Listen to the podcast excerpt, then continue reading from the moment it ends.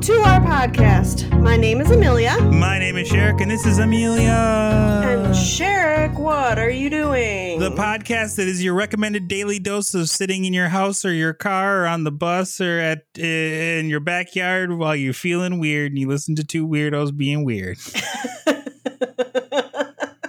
Amelia and Sherrick, what are you doing? Two weirdos being weird. your recommended daily dose of two weirdos being weird. oh, right. Sorry. Either fine. one feels spot on. So, I just wanted to make sure that it was like we're not doctors, we can't give you medical advice, but I just wanted to make sure people knew that it is your recommended daily dose of two weirdos being weird.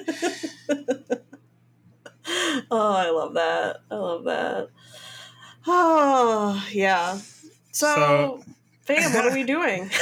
Uh, so Amelia, how was your week? It was good. Um, yeah, work took us all to a to a Twins game. And I'm mad that you went to it because the Twins won, and I was like, "Dang, you couldn't have gone to the one before it where there was a huge rainstorm. There was a five-hour rain delay, and the Brewers won the game." Yeah. No, I'm well, just kidding. I don't want you to. I've been to two games so far this year, which is usually my limit. um, and they both ended with a home run to win the game. So apparently, I'm good luck. okay, well, I mean, feel free to go to as many other Twins games as you want to, as long as they're not playing my team. okay, thanks. Oh, anyway, so but it was fun to go to that and have them be playing the Brewers because a if I had to pick a second favorite team, Oh, stop it. but also just because like it's the closest team, and Mhm. so there were a lot of a lot of fans there for the Brewers, and so it just felt more like there was just more energy in the stadium. Sure, yeah. I I find that that is unfortunately true because with Cubs fans, because Cubs fans travel to Yeah. Milwaukee for Brewers uh, games a lot, and I hate it, but it is what it is. There's not much that I can do about that. you know? Yeah. So, um, So. but but yeah, I'm glad that the that you had a good time. I, I, I am genuinely glad because I could not remember which of the two games that you were going to. So I was like, oh, Mhm, man, I hope mhm. it's not this first one because yeah. fucking five hours uh, with like three rain delays in it. Like, no, No. thanks. Yeah, and we, like I said, we went, the office took us, so it was a great way to spend the afternoon getting paid and not working. Yeah, yeah, that that is definitely true. That is definitely true. so, so yeah, that was fun. And otherwise, yeah, just getting used to this job and I will say this though, again, Minnesota, the fuck are you doing building a new stadium that is open air? Put a roof on your fucking stadium. It makes no sense. I didn't do it. I mean, I know that's why I didn't say Amelia. I said I said Minnesota. Put a roof on Target Field. What the fuck are you doing? Like you get Yeah. snow into like May sometimes. Like Yeah. come on. But it was gorgeous being Yeah, sure. outside. but the day like i saw a gif of what was happening the day before and like people were like in like the concourse area uh-huh. and still just getting soaked because of the way the rain was falling like oh, yeah. it, it, it was like they might as well not have been covered at all because rain was just coming through like the openings for the stairwells and just soaking people like there's not been a game that has been like granted the the the roof at American Family Field slash Miller Park if you want to be pedantic has has leaked in the past yeah. but it has never leaked to the point where they were like we have to not play a game yeah. for hours at a time right. so like Yeah. I'm just saying like Yeah.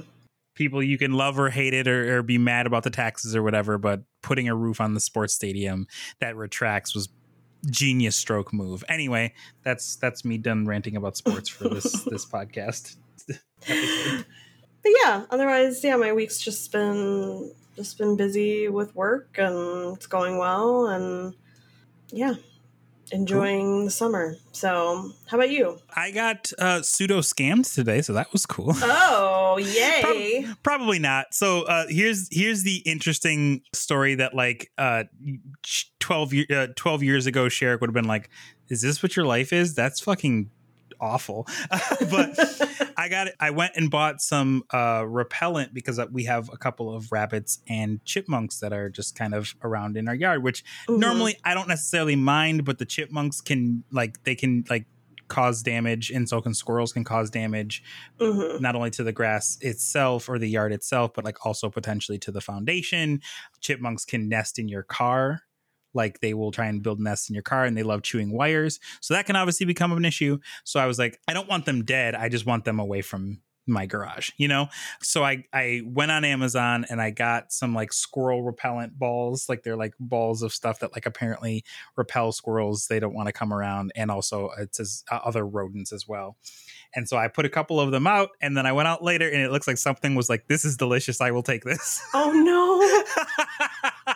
because they're fucking gone Oh no.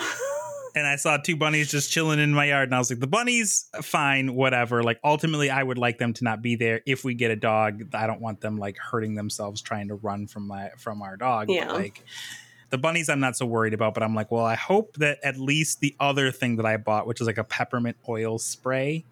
It's like mixed with soap and stuff. I was, it, I was like, man, this smells like peppermint. Like, goddamn. like through the bag it was sealed in, Amelia. Yeah. It was just like, nope, this is peppermint. yeah. So I'm hoping that that's that that is keeping them uh, more more at bay. The chipmunks at least, because again, chipmunks are adorable and stuff. I don't want them dead. I just don't want them. I don't. I just don't want to start my car and find that it doesn't because there's a wire chewed through, you Yeah. know, or what have you. So Mhm. that's it. That's really all. That's it. I'm not calling it a scam in in real terms yet because there are still plenty left that I can put out, and I will probably spray them with peppermint oil to make them possibly less appealing. But Mhm. there's that. Gotcha. Hooray! Yay. So um, this week we're going to talk about some more Animorphs. I'm excited that we're doing this because we're getting close to my my either most or least favorite arc in the entire series, but we're not there yet. So Yeah, getting there though. So Mhm. uh, yeah, I'm excited to hear more. But before we get into that, it's time Yes. for People on the internet may make you afraid or make you want to blow them up with a grenade. Instead, let's make lemons into lemonade. So this is the part of the podcast where I find something for Sherrick that takes a bad situation and makes it better. So without Takes a further bad ado, thing and makes it better. this is truffles. I think I've seen this. Yeah. I have seen truffles before, but not necessarily. Maybe, maybe not necessarily truffles exactly, but I have seen the, uh, a cat that looks very much like this with Mhm. these glasses on, Mhm. and that's super cute. So it's it's just a cat, and that is that has been uh, taught to do the the high five down low fist bump thing. He's got these adorable little glasses, uh, these teal colored glasses on. It says, "This is Truffles. He was adopted by a pediatric optometrist. He puts these, uh, he wears these little glasses to put kids at ease during their appointments. Very Yeah. cute. yeah. So I love that. Like, hopefully makes a maybe an anxious situation for a kid a little better, Mhm. and also like you know this doctor adopted a cat that needed adoption. So Also, two yes, yes. two ways of making bad situations better. So Indeed. And also, they picked "Hear Me Tonight" by Modjo, which is a very good song, uh, as their their situation. So love Mhm. that for them. yeah. So so yeah, just a just a short little one today, but hope you enjoyed it. I Um, definitely did. Yeah. and it reminded me to look and nope okay awesome that sucks so the the the i won't name the company or anything because i don't want to give them any negative potentially negative publicity but the place that we were looking at to possibly adopt a dog from is going through a situation where we can't adopt from them so or no Oh. one no one can really I won't get Oh. I won't get any deeper in into that, but I just like just happened to be like, you know, trolling their website because I was like, you know, it's not it was like at the time that I like discovered it, it wasn't like we were ready then, but I was like, well, we should, you know, start considering putting in an application and like having a chat Mhm. with them because it'll probably be a couple of months still, but still, you know, want to know. And if there's a dog that's out there now, I'd rather do that than not be ready. And th- and then I saw like I was like I clicked on it and I was like, oh, th- all of their dogs on the website. Oh, oh, there's a notice. Okay, so apparently they don't have a license to sell dogs anymore. Okay. Oh no. so um, there's that. I, like I said, I won't name the company. I don't want them to get in trouble or, or get any worse.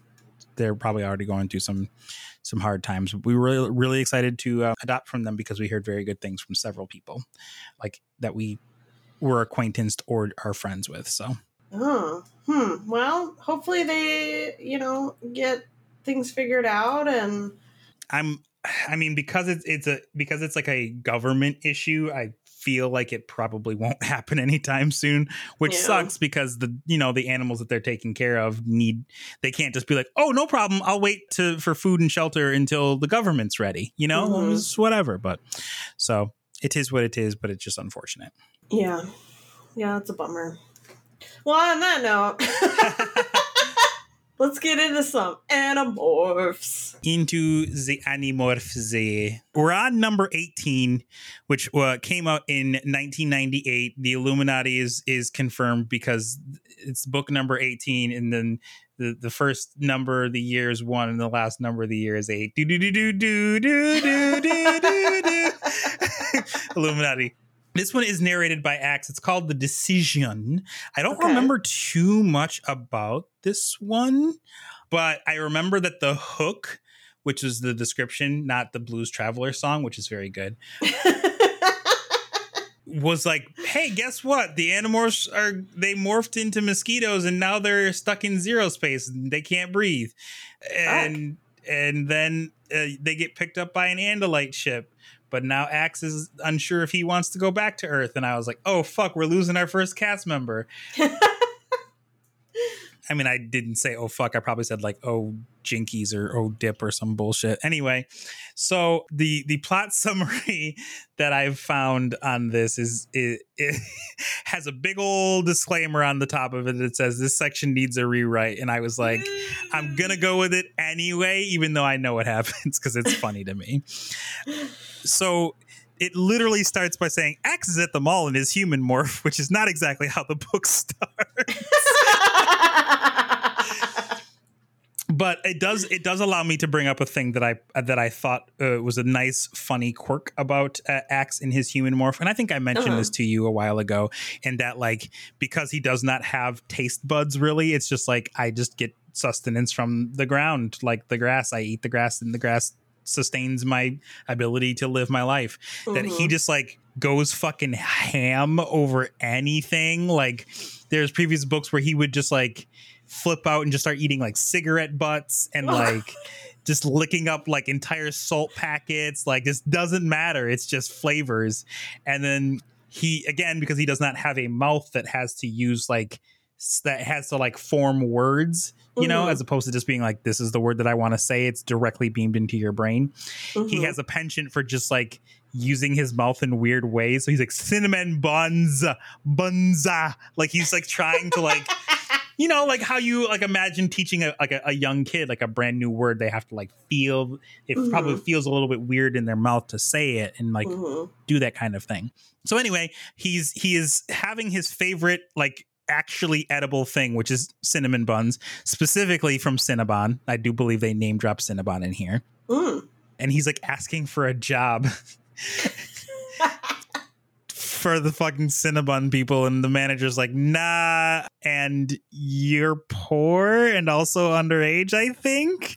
Because he's just like in like just like some clothes that are just like stained with like food and shit, because he doesn't know any better. Mhm. He's like, Can I clear the table? And then Oh, the manager's like, hey, can you clear the table? And Ax is like, oh, sure, I can do that. And so he starts eating literally everything on the table. and Marco just happens to notice that Ax is, is doing this and is like, uh, all right, let's um let's get you the fuck out of here because a crowd a crowd is starting to form. So oh, good. and he's also like, well, we've been looking for you anyway. So they get Ax to at Cassie's farm and they meet up with the they meet up with their with their their Chee friend Erek. So if you remember, Erek is this like dog like android that is disguised as a human and can't really fight people because he, hates that part of his programming. So they basically turned it off Okay. and he Erek informs them that the second in command of the U.S. Secret Service, who's named Hewlett Aldershot III was hospitalized after being intentionally hit while crossing the street by Chapman's minivan. Hmm. So Okay. assistant principal Chapman or whatever. So yeah, so basically this motherfucker was intentionally hit by Chapman, who we know is one of the high-ranking controllers. So no one knows who the, where this second in command of the Secret Service is. Like as far as his family and stuff, they have no idea. And the hospital that he's staying at is full of like human controllers. Like the staff at the hospital are all human controllers. Okay. Um, and if you remember, Erek can pretend to be a controller because he can just basically like put the Yeerk in his ear and then just like hold it for three days or whatever, hmm or just hold it and, and just be like, well, guess you're never going back home. Anyway. And so the Animorphs decide together to go uh, in Seagull morph, except for Tobias, who's obviously already got a bird morph. That um, he it would be a bit redundant for him to uh, transform. So they, they go in, and of course, it is a very heavily guarded hospital. And Ax happens to spot Visser 3, who is the, the main antagonist right now, in human morph. And then he observes Visser 3 demorphing and concludes that he's like, oh, so he must feel very safe if he's just going to demorph just like in public. You know what I mean? Like, he, Mhm. does not think that there's any like threats coming around. Basically, he the Visser is yelling at a doctor and is like, "Hey, this guy needs to be cured in order to be infested because he's unable to move. Like he's been he's like basically like incapacitated completely." And so they're Mhm. basically like, "We need to he's useless to us, totally incapacitated. So like let's, you know, fix him so he's useful." right. And then he announces his backup plan which is to acquire this this secret service person to get close to the superior of the secret service jane carnegie. So the animorphs are like okay we may have just been spotted because Visser 3 is now being weird. And then they are correct because Visser 3 has morphed into a thing called a kafit, which is a sixth wing bird from the Andalite homeworld. So they know this all because Ax is telling them. And it, let me see if they have any photos of it. Six winged bird. That Six be wing, six winged bird. that would be trippy. Yeah, uh, I agree. But they're able to evade. They're able to evade it because they have superior agility. Uh, even though this bird is very fast and deadly to small creatures, and they land on a McDonald's arch before Visser Three can turn to catch him. So basically, they're just like they pull up and just land on the arch, and he's like, "Shit, going too fast," and he just like misses the turn. Uh, uh, and the the bird's wingspan is too broad to fit through the arches, but Uh-huh. Visser 3 manages to hit Ax before before he like misses completely. So he's able to like kind of clip Ax. And then they he decides to morph on the roof where the humans can't see. And Ax senses fear in the Visser's eyes and sees and he sees the rest of the Animorphs and seagulls morph trying to come and join Ax. And then they have a conversation in thought speech and they're like, "Well, we don't really want to fight him if we can avoid it." and Ax like smacks him once, but before he can do anything more, the Visser dives off the roof. So he he like lands in a in a uh, dumpster and he morphs into a human, and they peace out. Okay. Um, it kind of is just like a one of those like very many uh stalemates that make up this series. Like it just ends like there isn't really like a a good like sense of like who wins you know what i mean like it's it, Mhm. like the, sometimes the Yeerks win sometimes the animorph wins but like more often than not it's just straight up a stalemate where they neither really get what they want you know Mhm. So that's what happens there. To to kind of keep going, they they regroup at Cassie's barn and they're like, "Well, what do we do?" They now know what the visitor's plan is, and they're like, "Okay, well, obviously, if he's able to either morph Hewlett or infest him, they're going to get whatever knowledge or access to knowledge that that the Secret Service knows, in, up into and including like the president's schedule. You know what I Mhm. mean? So like, big trouble." And then Marco is like, "Well, we could use." The, they they we could use his morph like ba- basically morphing Aldershot to tell the government about the invasion. And then it's kind of discussed being like, well, a normal human telling the government about aliens would not be believed, but if like a trusted aide could turn into a rhinoceros, then the president and the other government agents would would have to listen. Mhm. Which I Mhm. will say, I remember being like, why don't you just have like a rhinoceros go up to like a group of people and just do thought speak? Because then they would all think they're crazy until they could verify that they all heard the same thing. Yeah. You know what I mean? So if it was like the president, the vice president, and like a couple of aides in a room, and you just Mhm. happen to morph like a bug or something, and then just was like, "Hey, yo, so the the whole planet's under attack by aliens, and they they basically take over your brain and shit." Like, if enough of people knew about it, they couldn't just nec- well, they probably could. I'm this is America well, because anyway. you'd have to have a reason to tell somebody that you had that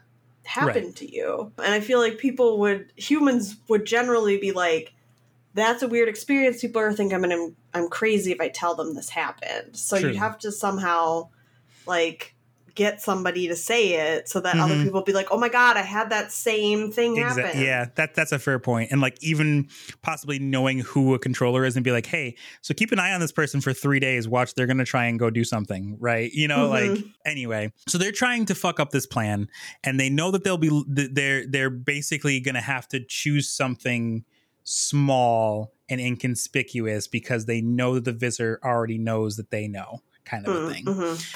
So they're like, okay, well, how about what if we try and acquire him via his blood? And so their plan is is that they're going to morph as mosquitoes and then hopefully use like use some sort of way to like extract that blood and then maybe acquire it that way. Okay. So what happens is one of the most batshit things that ha- that could possibly happen in this entire series.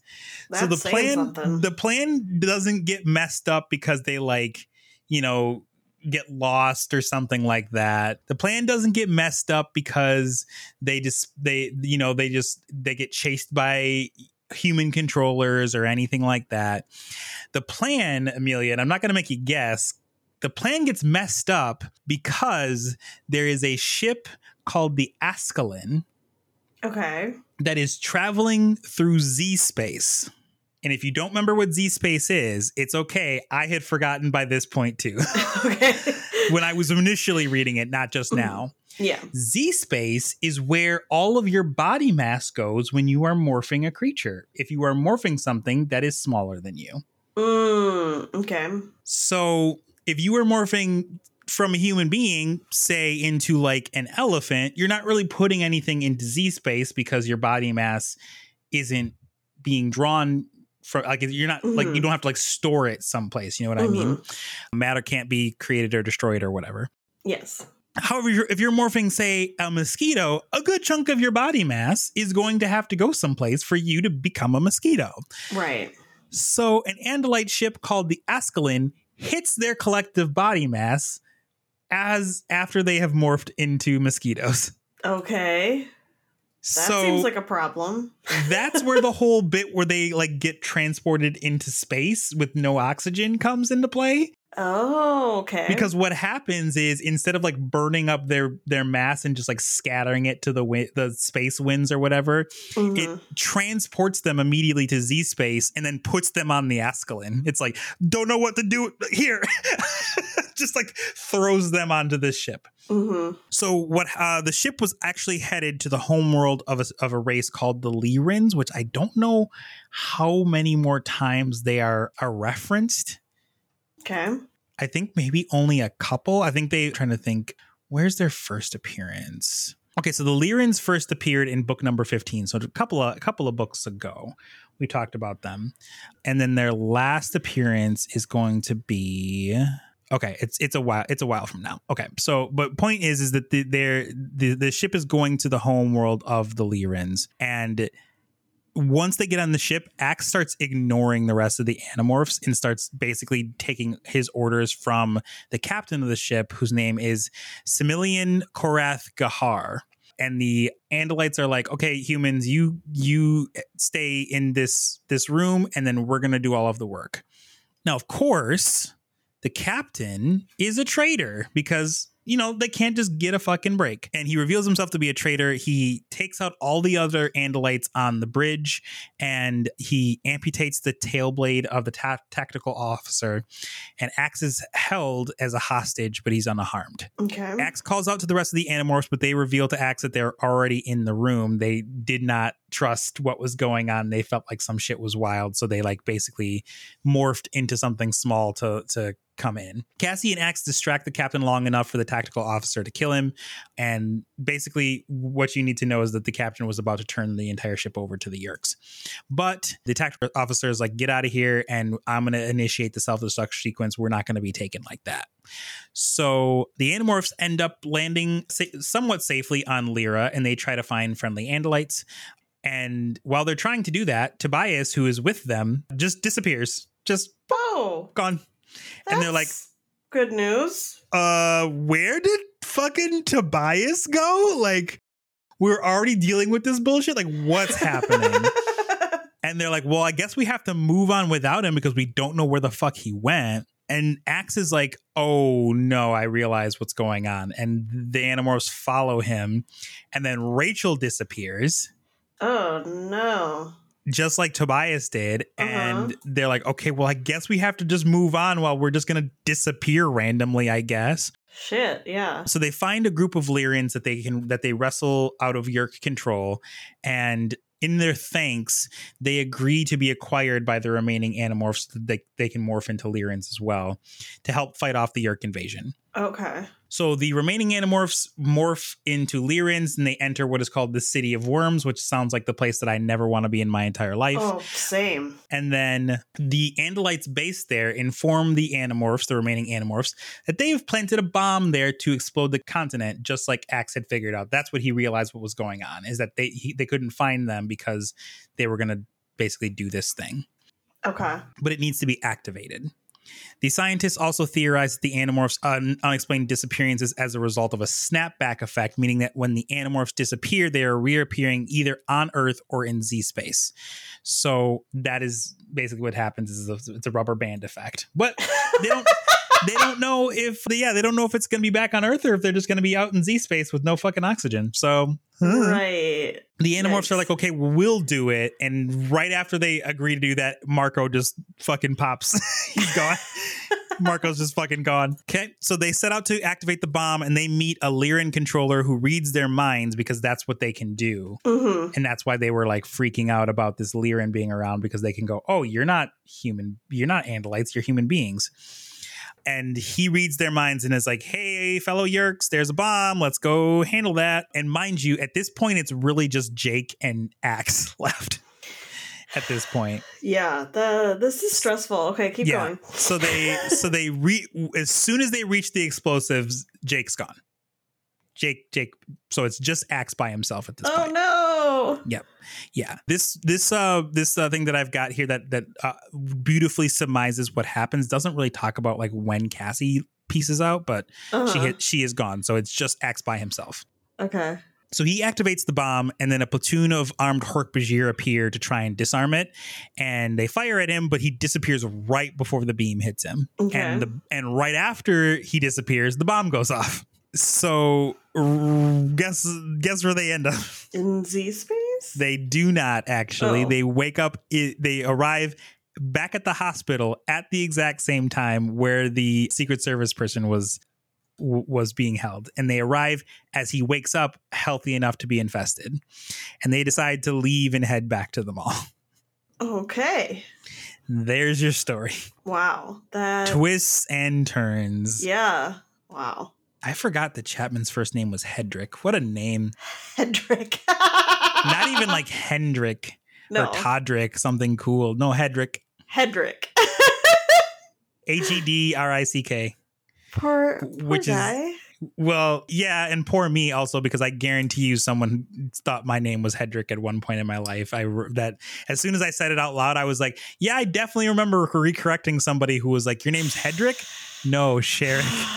Way different. Way different, my friend. Way different. But anyway, that is the decision. So basically, it's like, does Ax end up going back to the Andalites or does he stick with the Animorphs? And it's like, well, he realizes that the Andalites aren't as like, you know, they don't have their shit together as much as he assumed they would. Mm. So, so yeah, tell me what you think. Yeah, I I don't know.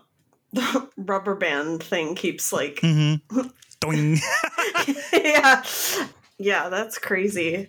Yeah, I feel like I can never guess what's going to happen next in this series. I'm just it's just like one thing after another. Mhm. Which I think is a great is a great testament to the writing of K. A. Applegate Oh, yeah. and anyone else because it's like even like having read this entire series before, like rereading some of these things, I'm like, I can't wait to tell Amelia this shit because I can barely believe this. shit. and I read the fucking book. right. I, I do apologize. I should mention that there are some trigger warnings because you know I didn't mention it, but I am going to say it now for those of you who go to read this. There there is there is copious amounts of references to suicide because that's what the Andalites do to make sure that they are not captured by the Yeerks.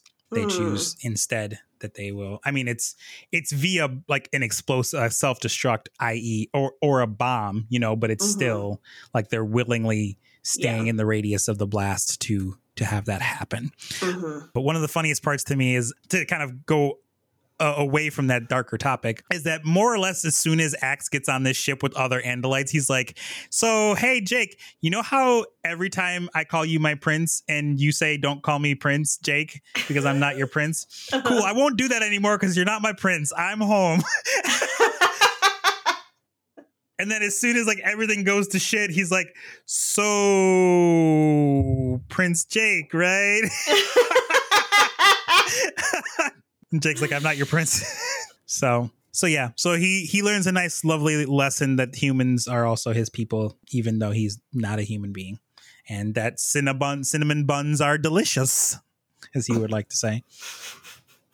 I mean, they are. Mhm. All right. Well, Well, with that being said, here comes the next book, number 19. number 19. This one is called The Departure.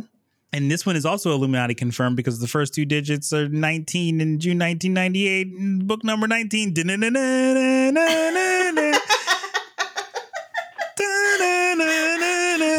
Anyway, Okay, so like side note, yeah. I was watching 90 Day Fiance the other day, and this this should be interesting. This woman from Colombia has like a sleeve tattoo, Okay. and at the top of her arm, there's a pyramid with an eye in it, and we were like, Yeah. "Is she part of the Illuminati?" anyway, continue. So, all right. So this one, I honestly feel like is has got a, a pretty good name to it because I'm just going to say the tag, the, the, this this tagline that basically comes out from the back of the book, and this is a Cassie based book. It says she says, "I quit. I quit this stupid war. I quit the Animorphs." Damn. Okay. It is the right. sixth book narrated by Cassie and the seventh by Jake, so you get both of them in this one. Oh, okay. So it All starts right. out with the it's it's a bit in medias res of uh, of the Animorphs uh, attacking Hork-Bajir bodyguards at a sharing meeting, Mhm. and Jake orders the team to break off. And in the midst of this, Cassie ends up having to tear the throat out of a Hork-Bajir in her morph, which kills him. And uh, uh, knowing what you probably know of Cassie by this point, you know Mhm. that that fucks her head up a lot because she's not really all about the killing. That's kind of more Rachel's. That's kind of more Rachel's bag. Mhm. So that is where Just like is- two yeah, yeah. teenagers, like Mhm. killing somebody just really fucks this one up, and you know because it's really the other one's like forte, and it's Mhm. just like great, good, that's excellent news. basically yeah so that that is what basically triggers cassie to say what she says she's like i've had enough of fighting. I've had enough of killing. I've had enough of trying to uh, like being killed. I quit the animorphs. I'm done. Hmm so she leaves but and then like as she's in the middle of leaving she feels like something is she's feel like somebody's watching her but she doesn't pay much attention. Uh she don't care. Um so she demorphs and then she, she goes home and like basically tries to begin the rest of her life where she pretends that like the human race is not being enslaved by these awful slug people okay, so this happens early. this is this is episode 19 or book 19 rather yeah No, I mean it happens oh early. early in the, book, book. yes Correct. Yep. Because like I just I don't know for some reason I assumed that like that was how it ended, and then you were like, "Shit, what's gonna happen with Cassie?" But got it. Okay, continue. Mhm. Yeah, nope. So this happens like pretty right away. Mhm. First couple chapters, definitely. Okay, okay. So she goes home and she tries to pretend like everything is fine and that the, you know, everything that she knows about what's going on on Earth and, and all that stuff doesn't matter.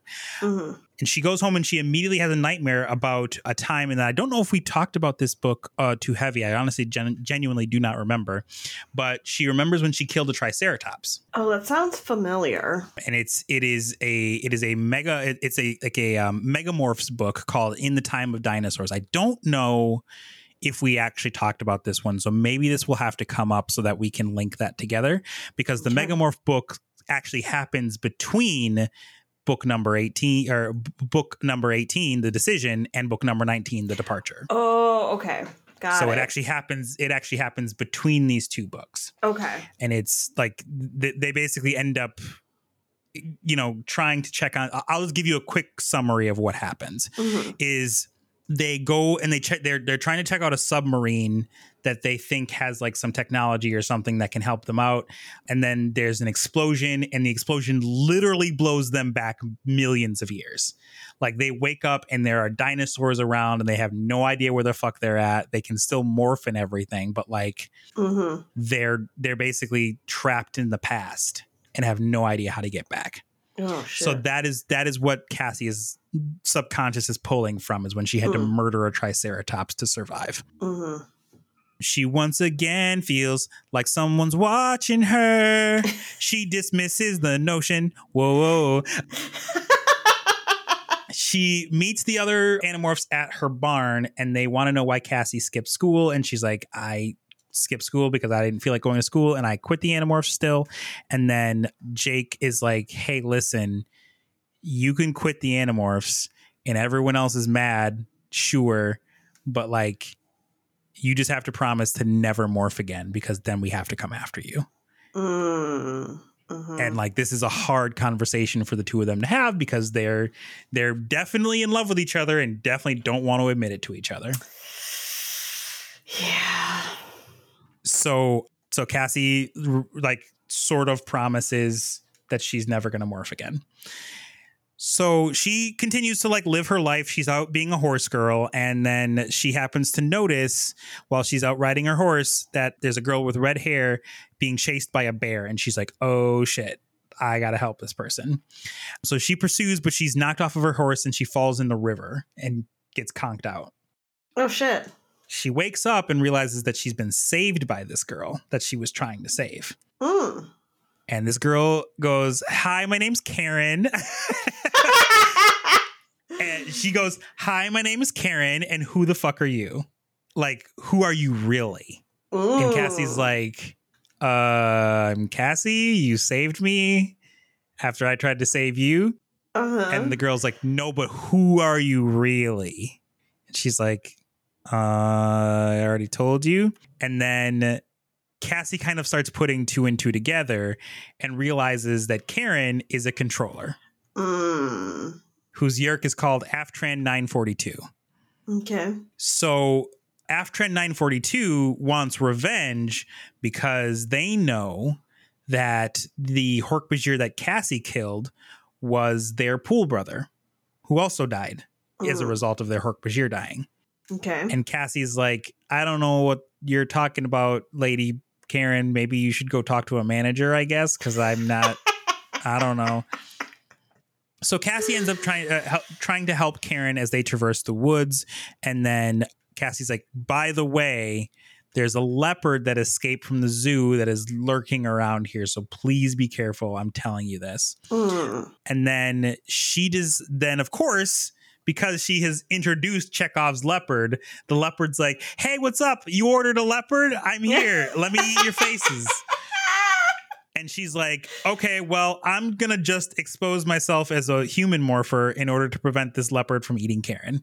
Mm, mhm. So they end up having like a conversation after this happens, and Cassie is able to save them both from the leopard. Okay. And Cassie's side is obviously like, what's the morality of enslaving another creature? Well, Aftran is like, well, we deserve the right to experience life as a human or as an Andalite because otherwise, like in our base form, we can't see anything. We can't exp- like we don't we don't have touch, we don't have taste, sight, like Mm. nothing. Mhm. So they they rely on other species to get that, and they think that they all deserve that same level of of freedom, so to Mhm. speak.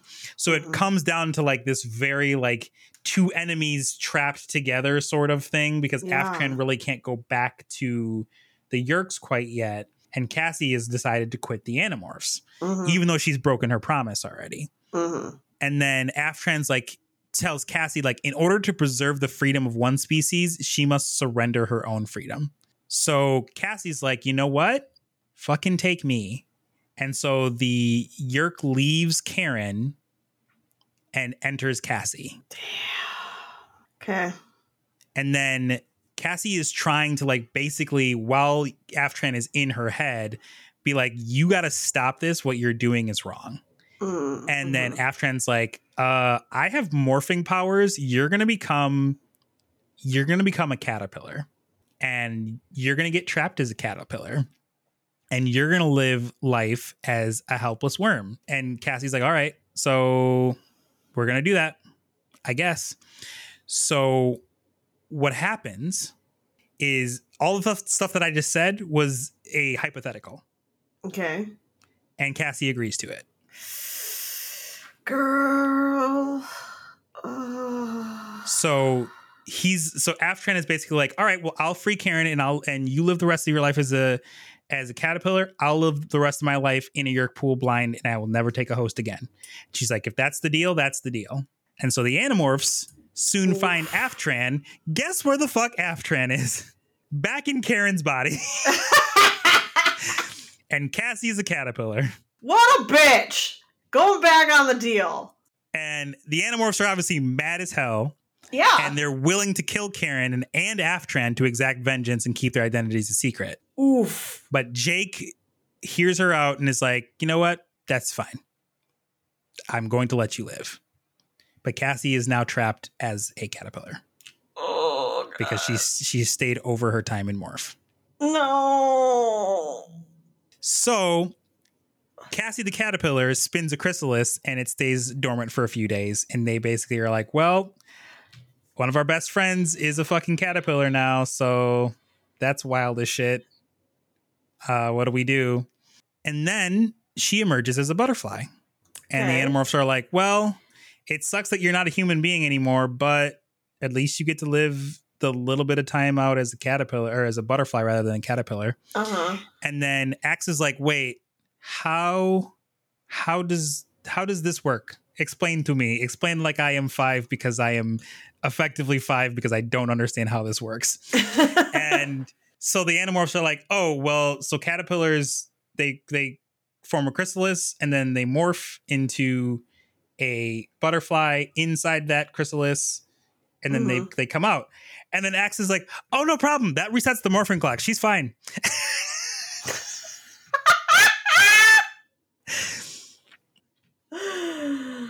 He goes. he just nonchalantly is like, "Oh yeah, so she, if she went under uh, uh, underwent natural morphing, then her morphing clock would re- would have been reset." And so Jake is like, "Let's fucking catch her! Holy shit!" So they catch her and they make her demorph. Mm, mhm. And her cover story that she tells her parents is that she was lost in the woods for three days and she survived on mushrooms. And her parents are just like, okay, cool, great. Jesus Christ. Oh, that just resets your morphing clock. No big deal. Exactly. Like we just watched the identity death of another character Yep. just get just totally just like like this damn near broke me when I read this because I love Cassie as a character. Uh huh. And I was like, so she just went, yeah, I'll just be a fucking helpless worm the rest of my life, and you do it too. And then they're just like, yeah, no, she, so she's overstayed her time, so she's a she's a caterpillar forever, and now she's a butterfly. And then Ax is like, oh, no big deal. and they're like, no big deal. What the fuck do you mean? well, and also, what's his fucking face? Aftran or whatever. Uh huh. what a dumbass. Like, Well, pick. Or did he pick Caterpillar on purpose? Like, I don't I don't know. Yeah. But what happens is is that she becomes Cassie becomes the subject of a news media story because she's been gone. She basically disappeared, and obviously her Mhm. parents were like, "Where's our fucking daughter?" Like, right. She's getting a become a, true manhunt crime on. podcast. ex- essentially, yeah. After a while, it dies down. Now, Mhm. Aftran on the other on the other hand, hmm who's actually a uh, it sounds like a femme presenting Yeerk, perhaps because they they take on the same you know gender identity of their host. Perhaps don't know. Kept their promise. And actually left Karen, who in turn tells her father to help fund Cassie's parents' clinic. Okay. Cassie meets Karen at the mall Uh huh. and is like Karen is like, "Oh, you are f- free." And Cassie's like, "You're free. That's the thing. Mhm. Like fuck me, you're free." yeah. And Karen is, tells Cassie that Aftran tried to prevent Cassie from being trapped at the end and realized like what he or they asked of Cassie and tried to like stop it at the end Mm. and that she would be happy to know that Cassie was free as well. So Cassie like essentially fucking I don't know if you heard about this story about the the black guy that goes around to KKK members and gets them to give up their robes. Like he just like sits down and like has conversations with them. Mhm. Like Yeah. even though like he knows that they hate his guts and like right. ends up becoming like friends with them and they go, "You know what? This is a bad idea. I'm not going to be a KKK member anymore cuz this dude is cool as shit." Like Which, like, if it worked more often than just this fucking lucky ass dude, maybe more of us would do it. But I know that he's an outlier. right. Anyway, Oof. so like she actually did this to a Yeerk and like got them to give it up and realized Uh-huh. that like what they were doing is wrong. Now, of course, is this going to work with everyone? No, but Mhm. so that's what happens. And then Cassie realizes that, you know, what she's doing in is a part of this war is is necessary. And so she rejoins the Animorphs. So she doesn't stay, she does not stay gone for Okay. longer than this book. So there you go. Wow. What a journey. Mm-hmm. It it. Uh, I'm trying to think if there's any other highlighted events. Okay, so during the conversation between Karen and Cassie, or Aftran and Cassie, rather, there it's revealed that there is a subset of the Yeerks that believe that the Andalite bandits are not actually Andalites, but Oh. it doesn't catch on enough because the as far as the Yeerks are concerned, the only people that have the technology are Andalites. So they're like, this doesn't like. There's a lot. There's there's a subset of people that are like, you know, or a subset of yeerks that are like, you know, this just doesn't add up. Like this doesn't quite Mhm. make sense. But they Mhm. don't have proof, so it's kind of just like a conspiracy theory kind of level Mm, thing. mhm. It's also revealed that not all Yeerks wish to take hosts and conquer, conquer planets, and that a small portion of them, Aftran included, just want to be able to explore the galaxy because, again, in their natural state, they're blind and they can, can just Mhm. swim. They can't do anything. Mhm. And they also discuss. They also talk about how certain Yeerks, like Aftran, don't want to do the killing and the fighting. They just want to exist.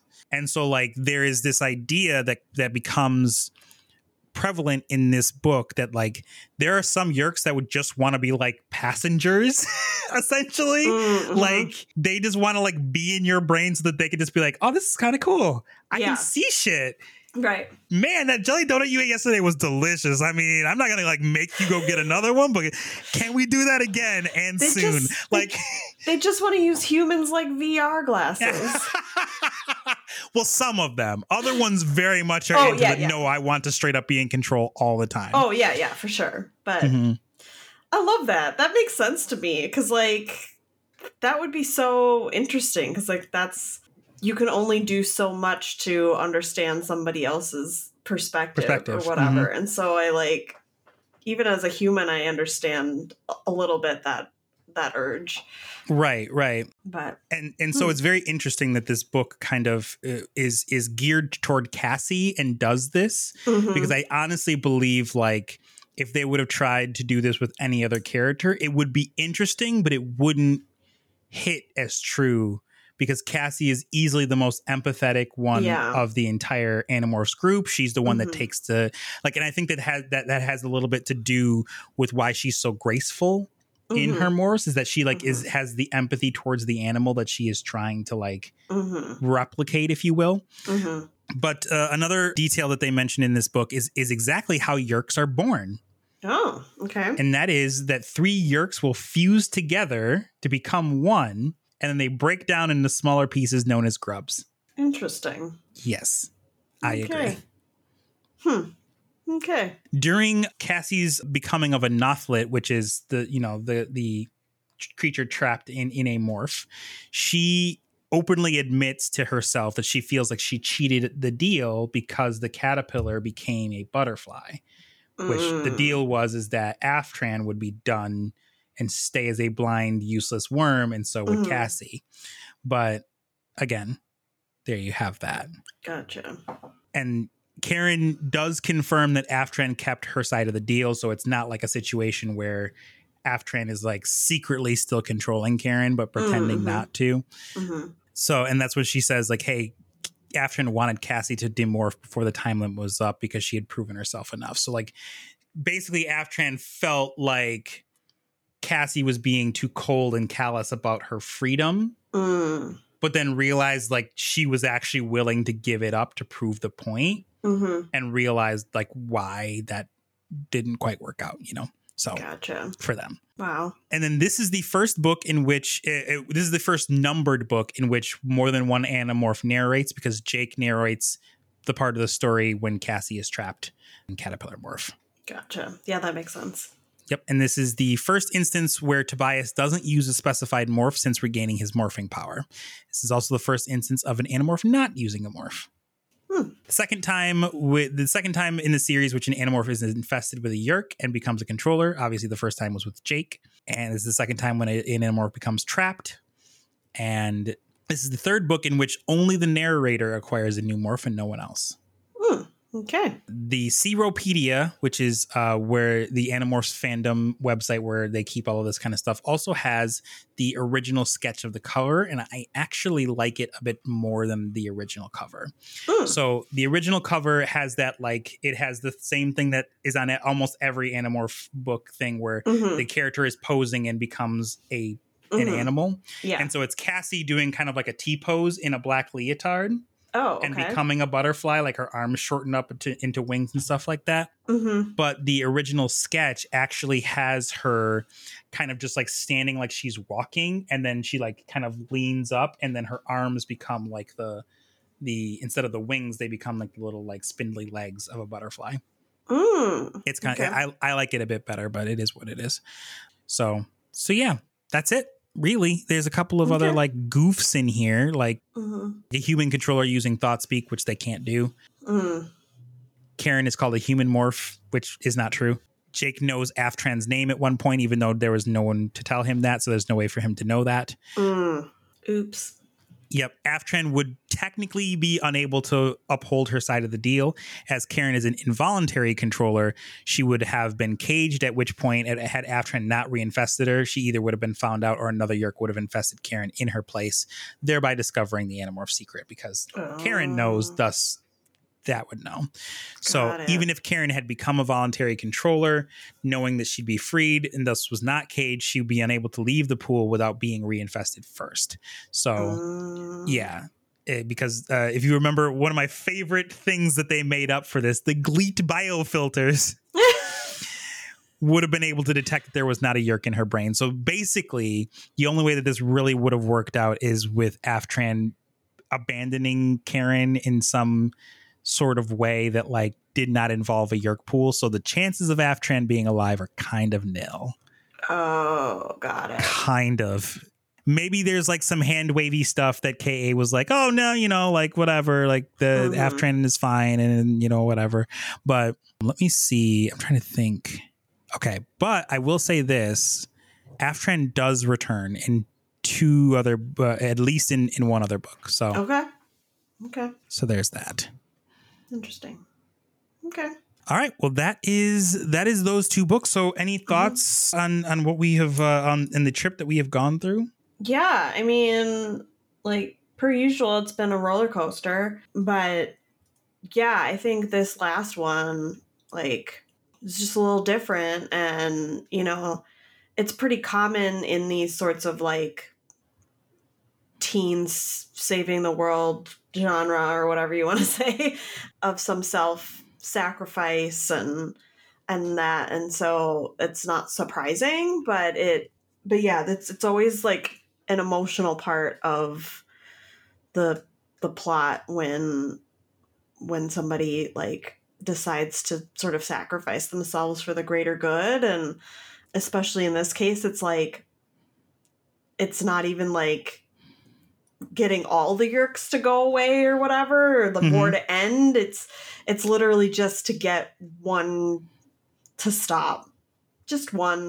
And so like i can like that's pretty amazing i guess to be that self-sacrificing. But also is it or is it stupid? I don't know. Is it beautiful or is it stupid? I don't know. Or both. It's funny how the line between those things blur, huh? yeah. So so yeah, that just yeah, that's interesting. And of course, of of them, Cassie would be the one to do that because, like you said, she's the most like empathetic and all that. So Mm-hmm.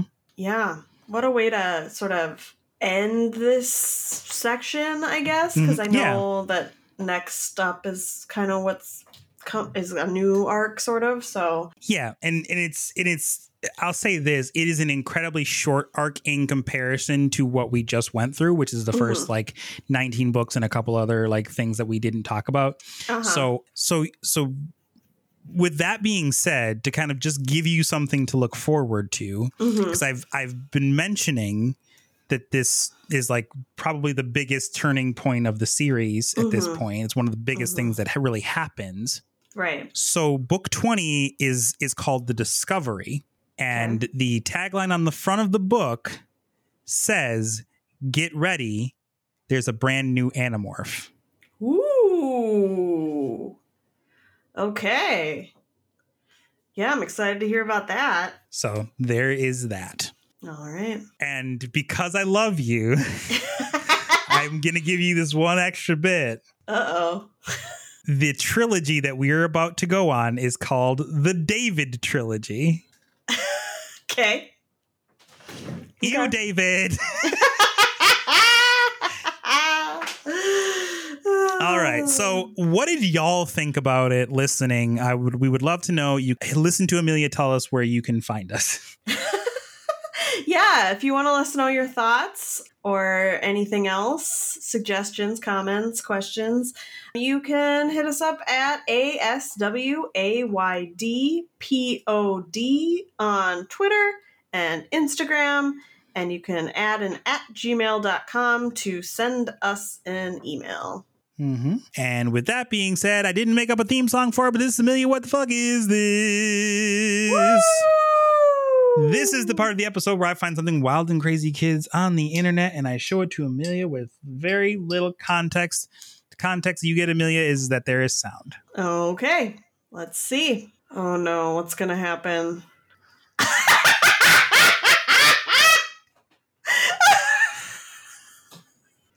Perfect. I have to stop it because I'll just keep laughing if I keep watching. Sherrick is is doing a doing a dance. He's so excited I snorted. love it, love it, love it. oh, I think I pulled a muscle in my neck. Oh no! oh, we old folks. Anyway, Jesus Christ. So there's a dude in what I uh, expect is his garage wearing cowboy boots and cut off jean shorts and a muscle tank slash a t-shirt with the arms cut off. and Cotton Eye Joe is playing. If you don't know what Cotton Eye Joe is, then why are you listening to this podcast? I don't understand the Venn diagram of fans and people who know what that song is should overlap somewhere. Anyway, has a bunch of beer cans on the ground that appear to be empty, I would say. And I think his intention was to like crush them with his boot to the beat, Mm-hmm. but instead slips on the first one and falls into the trash cans.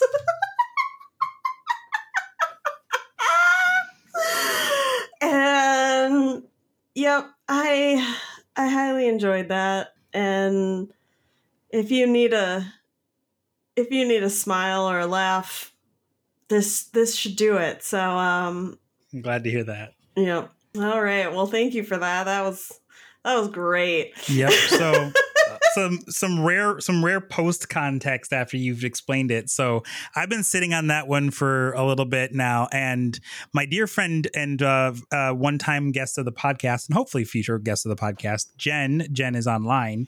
Um, was running a "You Laugh, You Lose" on her channel, where Okay.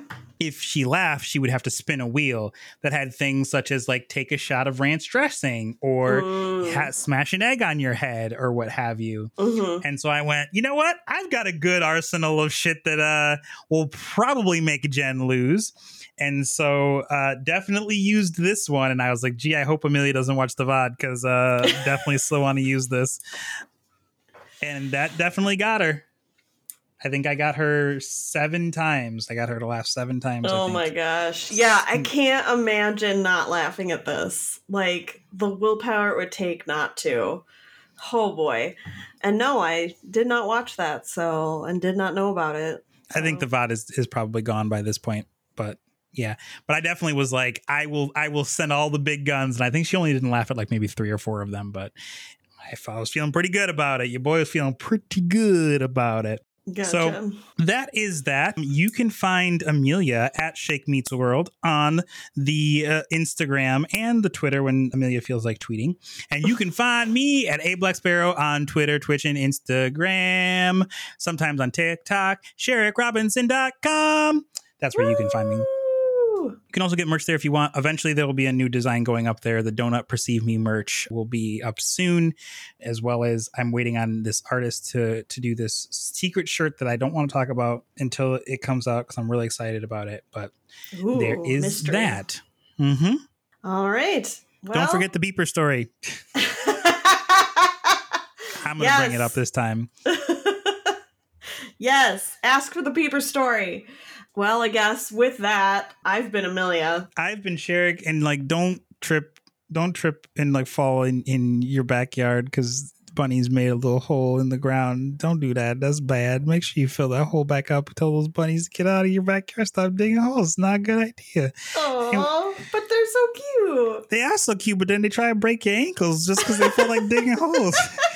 It's like, hey, bunny, this ain't a basketball court. You're not like the bunny version of Michael Jordan. You ain't gonna cross my ankles up. it ain't happening. Bye. Bye.